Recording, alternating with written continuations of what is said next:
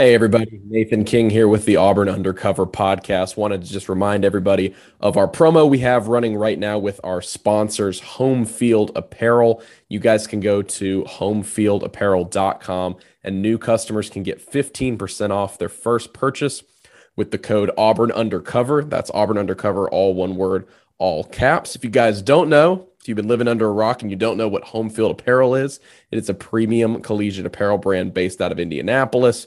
It's incredibly comfortable, officially licensed apparel with vintage college designs, including a lot of really, really cool Auburn stuff. You guys know better than anybody that Auburn's got some really cool old logos and designs from back in the glory days. And so they've taken advantage of that and gone back, made some really creative sweatshirts and t shirts and even some joggers. You guys go check it out, Home Field Apparel Com. They just launched a new Auburn shirt on October 9th that's honoring Auburn's first national championship season back in 1957. What they did was, and home field goes back and they dig through all kinds of old archives in order to find the coolest designs they can they can get their hands on. They went back and found a postcard that was from that 1957 team that Auburn sent out and has a picture of an old Aubie holding up the Associated Press 1957 National Championship trophy. So if that sounds cool to you, you guys can go to homefieldapparel.com and get that on a t-shirt and you can get 15% off that purchase if it's your first purchase. Again, the code is Auburn Undercover, all one word. That's Auburn Undercover, all one word, homefieldapparel.com.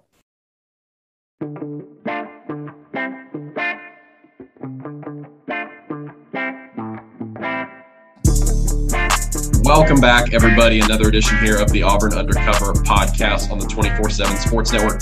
My name is Nathan King, joined here with Jason Caldwell for our recap show of the Auburn Texas A&M game. Uh, not a pretty one. The Tigers uh, go and, and, and, have a dud on the road in College Station, uh, only scoring three points, no offensive touchdown for them. Lowest point total since the 2019 Iron Bowl when they got shut out 49 nothing in that game. Auburn loses 20 to 3 um, to Texas A&M. So, going to go over the game here with Jason. Just wanted a, a quick programming note. We're going to make these post game podcasts a little bit shorter. Just kind of go over the basic stuff that happened in the game. That way, we can have more to expand on last week, um, or that we can have more to expand on on Mondays because last week you did we did an episode on Monday after Bryan Harsin and uh, got some pretty good reception on that. So this will be kind of just quick hit. We'll go over everything um, that happened in the game, and then Monday we'll break it down in a little bit more detail with kind of the context of Bryan Harsin's comments from watching the film on uh, on Sunday. So, Jason, you were down on the field, um, and we were just talking about it before the show started. Probably the worst part of the game, not probably, definitely the worst part of the game for Auburn um, was the line of scrimmage, more so on offense, and the defense had a lot of great moments. Um, but also the defense too. You, you wrote about after the game they, they had they had trouble stopping the run for Texas A&M. But for me, and I think for most people, it really started with the offensive line's inability to block tonight. Yeah, it, it kind of filtered through. We've seen it, you know, time and time again. Um, the offensive line triggers everything else on offense, and we saw it Saturday, much like we see. You know, it, it didn't happen as much this year against Georgia. Um, it was more, you know, drops and passes, do those things. They actually I thought they played better against Georgia than they did today against Texas A&M. I thought it was the worst offensive line game of the year for Auburn. Um, Texas A&M's defensive front is really good. That front seven's good. I thought they did a great job of bringing pressures, and Auburn looked really lost. Uh, those guys they gave up, you know, you know, un, un, unfiltered blitzers so many times that uh, it made it really difficult for them to get going. I mean, you look in um, the the story of the game for me. Bo Nix did not play well. There's no question about that. But they're in third and eight, third and nine, third and 12 all day long. And you're just not going to win a whole lot of those matchups.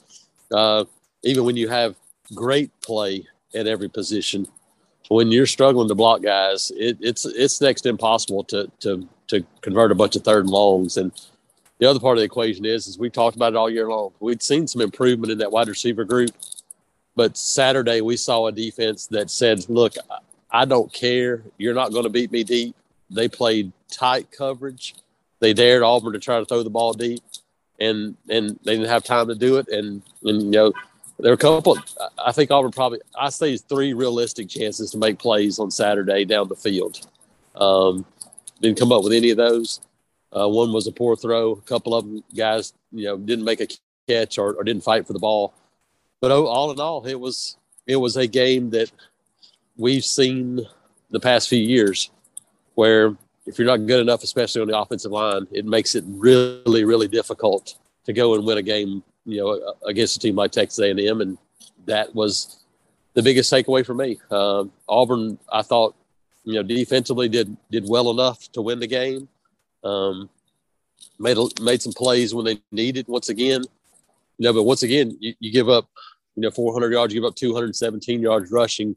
Texas A&M was able to to move the ball within the 20s um, and kind of control some field position. Um, and you know, those those were the plays, turnovers. Um, two, you know, really one big turnover. The, the, the, interception at the end didn't really factor in, but you know, the fumble that led to the touchdown. I mean, that's uh, those are plays you can't make. And uh, I thought I thought I saw a team that that after about the middle of the third quarter, I thought after Anders Carlson missed field goal, I saw a team that started to scramble and press a little bit there at the end of the game. They didn't play that way early. They just didn't you know, make a lot of plays. I thought that missed field goal and then you know Texas A&M going down to get the field goal, it, six to three felt like uh, you know ten points um, in that game, and and Auburn played like that down the stretch. Yeah, we so we were tracking all night uh, how well Auburn's defense was playing on third down. It, you know, Texas A&M was going 0 for 5, 0 for 6, 0 for 7, 0 for 8 on third down. For as good as Auburn was on defense, for as bad as Texas A&M was on third down, Auburn had a worse percentage. Kind of going along with what you're saying. Auburn was 0 of 5, put themselves in five third and long situations, didn't convert any of them, and the average third down distance. I guess this is the bigger the bigger stat for as well as Auburn's defense played um, Auburn's Auburn's average distance on third down was 8.1 yards. That's across every single third down. Um, yeah. Texas A&M's was 6.8. That's supposed to be, you know, Auburn got them in such bad situations. 8.1 yards was your average. So Auburn players have been talking about it all season.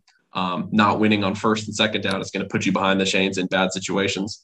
Um, I tend to agree with you that that I thought the offense played better against Georgia. I think this is easily their worst offensive performance of the season. People are going to circle around back to it, but and this is something somebody asked me tonight. That's an interesting question. Um, what quarterback would perform better, I wonder, in this offense right now than Bo Nix? I guess just kind of I'm not saying that they needed to put a different quarterback in there because they didn't. He would have he would have been the best in this game by far. Um, but I guess what are the tropes right now between the offensive line and the receivers and Bo Nix that just aren't working? Because I think this game more than the past couple games it was maybe a little bit of Bo's struggles as opposed to before in the season. I kind of thought, well, it's mostly on the O line and the receivers, but I, I, thought he had some of his own issues today. Yeah, um, and then you know, the, I, I, think it's I think it was a combination of everything today. Today reminded me more of, uh, maybe it wasn't no, not really Penn State. It it reminded me a little bit of Georgia State. Um, I, I didn't think Bo played as bad today as he did against Georgia State but I thought it was the same type of game where the offense never looked like they were in, in sync, in rhythm. Um, never had a, I mean, you know, it, it, it comes back to this too. Um, you got to take Bigsby Jarquez Hunter. Um, when is the last time Auburn had an explosive run? I'm not talking about a 15 yard run. I'm talking about a 50 yard run, a 40 yard run. That you've got to have a couple of those every now and then um, to help out. Um, that's how you put up big time rushing stats.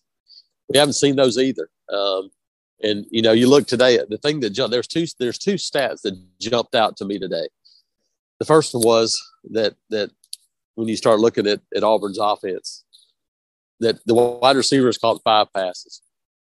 Five passes. Auburn threw the ball 40 times. Um, some of that's on on Bo Nix.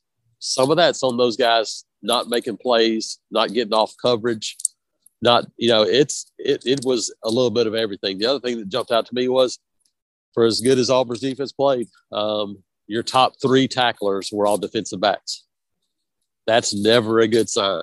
Uh, they they they bowed up when they needed to but there weren't a ton of plays made at the line of scrimmage. It was it was kind of boom or bust for auburn's defense. There were a lot of tackles for losses on first downs.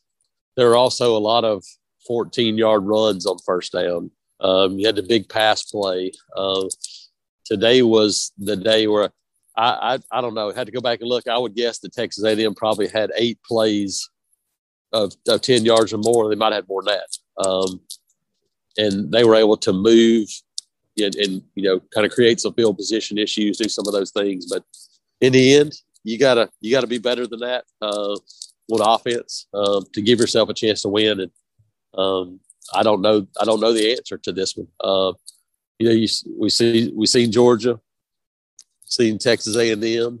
Um, Alabama will be similar. I don't think they're as good up front as either one of these two teams are. You're not going to face anybody else that that's as good as that, um, and maybe you're you're able to get away with it. But to get to the next level, to get to where you want to go as a program, you got to be able to man up in, on days like this. And, and Auburn did, I, you know, as, as I, we mentioned our two minute drill, there was one team that had more dudes than the other. Um, more of those dudes on the line of scrimmage today were, were in maroon and, and they weren't in white. Well, and people are going to circle back as they should, as, as you always should, to recruiting. Um, Texas A&M before the game started gets the number one player in the class, who's a defensive tackle. So um, obviously that kind of stuff matters for you moving forward. Like you said, this I feel like everyone's kind of looking at this game with a broad scope. Um, this one not so much about this season and oh how can Auburn fix its offensive issues the last three games because this is year one.